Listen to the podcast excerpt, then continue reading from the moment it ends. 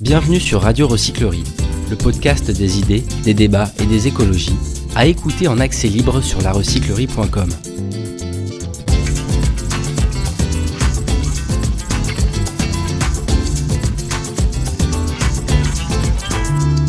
2024 sur de bons rails Bonjour, bienvenue à la recyclerie. Vous êtes ici euh, donc dans un tiers-lieu écoculturel qui a ouvert il y a 10 ans maintenant, dans l'ancienne gare Ornano. Donc là, dès qu'on arrive, on est immergé dans cette ancienne gare qu'on a réhabilitée euh, en 2014. On est dans un tiers-lieu qui parle d'écologie, qui accompagne tous les publics dans leur transition écologique depuis 10 ans. Et donc là, dès qu'on arrive, on est euh, dans ce ancien hall de gare, là où les gens rentraient. On a même gardé un peu les noms euh, historiques euh, qu'on peut retrouver dans une gare. On arrive dans ce qu'on appelle la salle des pas perdus. C'est la salle où il se passe le plus de choses à la recyclerie.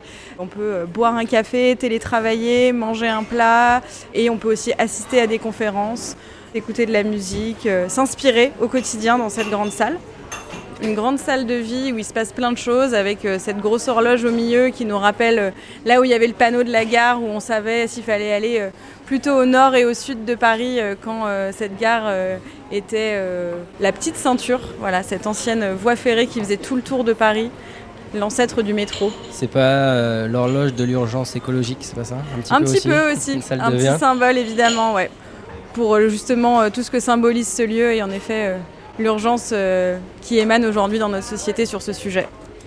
Et dès qu'on rentre dans la recyclerie, on a d'abord un premier espace qui est le corner, qui est un peu l'espace du matin où les gens euh, peuvent prendre un café, leur petit déjeuner, télétravailler, où il y a un espace qui euh, est modulable dans lequel on peut aussi organiser des, petits talks le dimanche soir avec un café à la main ou des fresques, etc. Sur votre droite, vous avez un atelier de réparation avec Mouloud, notre réparateur, qui répare 250 objets par an à peu près pour les adhérents. On a discuté avec lui tout à l'heure, il est en forme aujourd'hui. Il est très en forme, il est toujours en forme Mouloud. Ça c'est pratique. C'est en forme Mouloud ou pas? Oui oui, mais j'ai un petit souci avec ça. Viens t'aider Faut que j'aille l'aider. Après quand on continue un peu, on va arriver euh, vers notre ancienne bagagerie euh, de la gare aussi. Donc ça pareil, un lieu historique qu'on a décidé de garder et de garder en symbole quand on arrive au-dessus, c'est marqué euh, bagages et consignes. Et dans la consigne, là, actuellement, on a un cours de français langue étrangère euh, avec une association qui est FLA, Français Langue d'Accueil, et qui organise des cours de conversation tous les vendredis matins dans cet espace, qui est un peu le seul espace fermé euh, de la recyclerie. Et donc, c'est des cours de conversation entre des bénévoles, entre des passants. Il y a des gens qui peuvent aussi rentrer et venir discuter et euh, bah, des bénéficiaires de l'association euh, Français Langue d'Accueil. Donc là, cette salle, elle sert à ça maintenant. Et ce soir, on organise dedans une fresque du climat. la consigne, c'est aussi où on enregistre les, podcasts d'entretien. Donc on a déjà eu euh, Vinciane Després, donc à la fois des philosophes, Camille Etienne, des militants, donc euh, des scientifiques aussi. Donc c'est une, salle qui nous sert aussi un peu de, radio. Exactement, c'est une salle qui sert de radio, qui sert d'atelier, qui sert de cours. Quand on quitte la consigne, on passe devant cette jolie verrière euh, historique aussi de la gare Ornano. Et de cette verrière, on aperçoit justement la ferme urbaine, nos espaces verts, ce petit poumon vert qui est la ferme urbaine de la recyclerie sur le quai nord de la voie ferrée. Et puis donc 10 ans à la recyclerie. Exactement, on va fêter nos 10 ans euh, à la recyclerie. Et puis c'est tout un nouveau modèle qui va commencer à s'instaurer.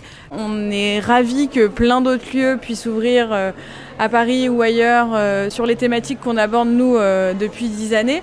Mais finalement, il y avait aussi un sentiment de tout le monde faisait un peu la même chose. Et d'être un lieu ouvert 7 euh, jours sur 7, c'était un peu un luxe qu'on a pu se permettre et qu'aujourd'hui on peut beaucoup moins se permettre. Mhm. Donc on a décidé de transformer un peu le, le modèle de la recyclerie, de rester euh, complètement ouvert euh, au grand public du vendredi au dimanche et de réserver nos espaces aux professionnels en début de semaine. Sachant que professionnel ne veut pas dire qu'entreprise, veut aussi dire euh, association, collectif, collectivité.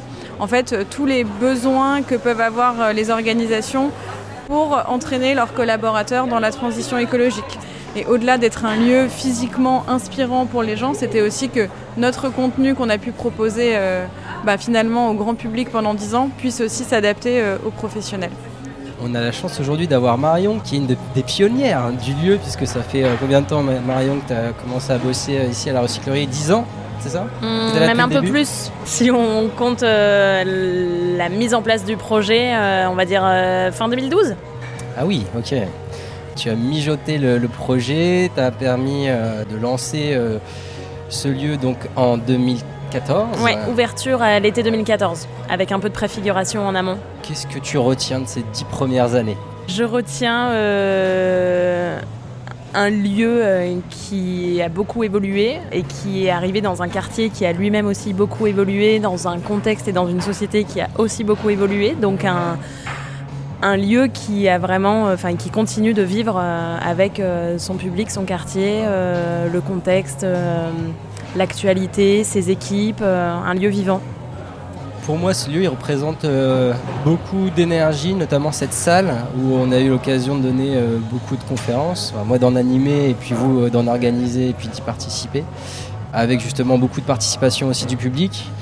Qu'est-ce que tu retiens de, de cette salle des pas perdus mm. en particulier? Est-ce que tu as des, des venues que tu n'oublieras pas? Qu'est-ce que tu retiens? Pas facile comme question. En tout cas, je partage, je partage ton sentiment sur cette salle qui est vraiment un marqueur très fort de la recyclerie euh, et je trouve que c'est hum, à la fois dans son patrimoine, euh, tu vois, on est vraiment dans le hall de la gare et je trouve ça hyper important de ne pas oublier aussi euh, la, vie euh, qu'a eu cette ancienne gare et c'est là où il se passe tellement de choses tout au long de la journée et de la semaine et en effet on a vu des conférences incroyables avec des personnalités incroyables mais on a aussi vu des fêtes, des défilés de mode. ce serait hyper dur de choisir un événement. J'ai toujours du mal à faire des choix. Quand on reçoit en effet Rob Hopkins euh, qui vient nous partager euh, toute sa joie, tout son engagement, euh, c'est hyper chouette et tout le monde ressort hyper, hyper galvanisé par ça. Après, il y a aussi parfois ça tient à pas grand chose et pas forcément aux personnalités mais aussi à l'ambiance du public. ce qui est vraiment très chouette, je trouve, dans les conférences de la recyclerie, c'est à quel point le public intervient. On peut vraiment débattre, arriver avec euh, des positionnements euh, pas forcément alignés. Et c'est aussi ça la recyclerie, c'est de pouvoir euh, débattre. Et pardon Marie-Eugénie, je ne t'ai pas demandé de te présenter. Je suis la personne qui a pris le flambeau après Marion, que, qui passage de, relais. Le passage de relais. J'ai la chance de l'avoir quand même toujours un peu avec moi, surtout comme aujourd'hui. Mais je suis la chef de projet de la recyclerie, donc juste après Marion qui a fait partie des personnes fondatrices du lieu.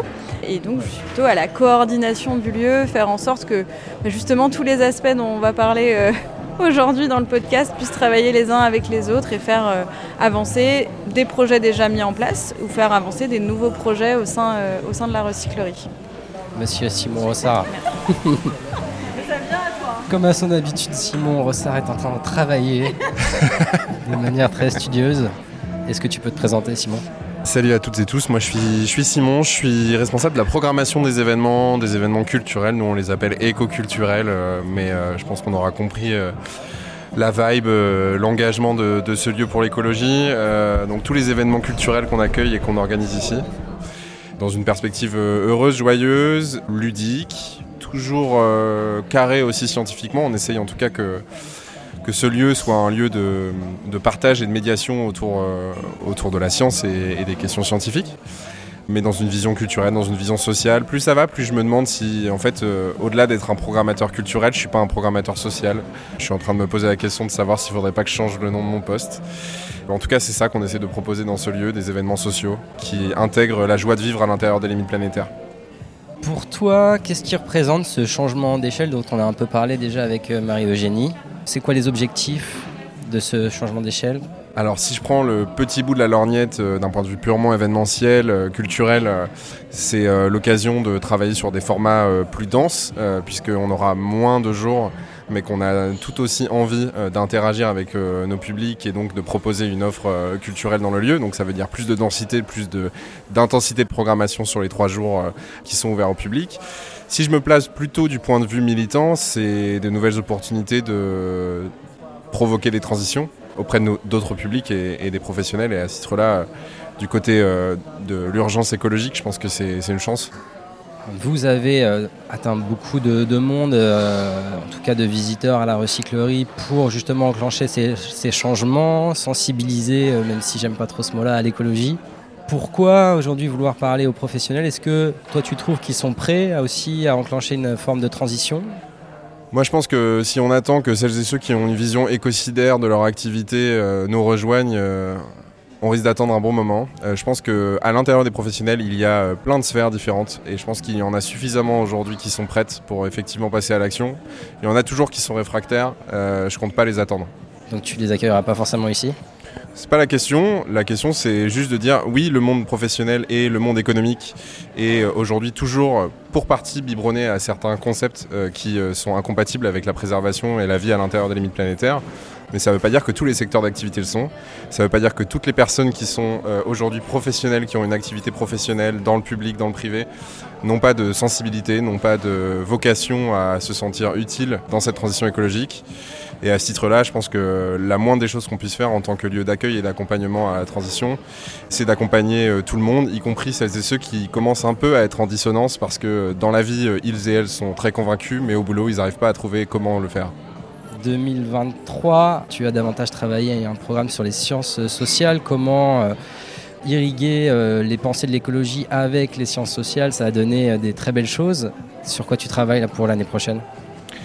Je travaille sur euh, tout ce qui est pionnier dans la perspective euh, écologiste aujourd'hui. Euh, on sort à la recyclerie d'un week-end euh, afro-vegan qui regroupait euh, beaucoup de personnes euh, de la scène afro-vegan à Paris, donc des personnes euh, issues de la diaspora africaine, afrodescendantes sur nos territoires, qui sont aussi très sensibles à la question végane. Des chefs, des chefs-eux, euh, beaucoup de femmes en cuisine qui portent ces questions des personnes euh, influentes, qu'elles soient euh, influenceurs, influenceuses, euh, journalistes, militants et militantes aussi, puisque L214 euh, faisait partie de ce projet afro-vegan. Je crois qu'il y a comme ça beaucoup, beaucoup d'endroits où l'écologie a beaucoup de choses à nous apprendre encore et beaucoup de niches à nous proposer pour aller explorer toujours plus les fers de lance de nos combats auprès de communautés toujours nouvelles, auprès de visions toujours nouvelles, toujours plus inclusives, sociales. Quand je dis sociale, j'entends euh, populaire, mais du coup dans une vision euh, décoloniale, dans une vision euh, inclusive au maximum.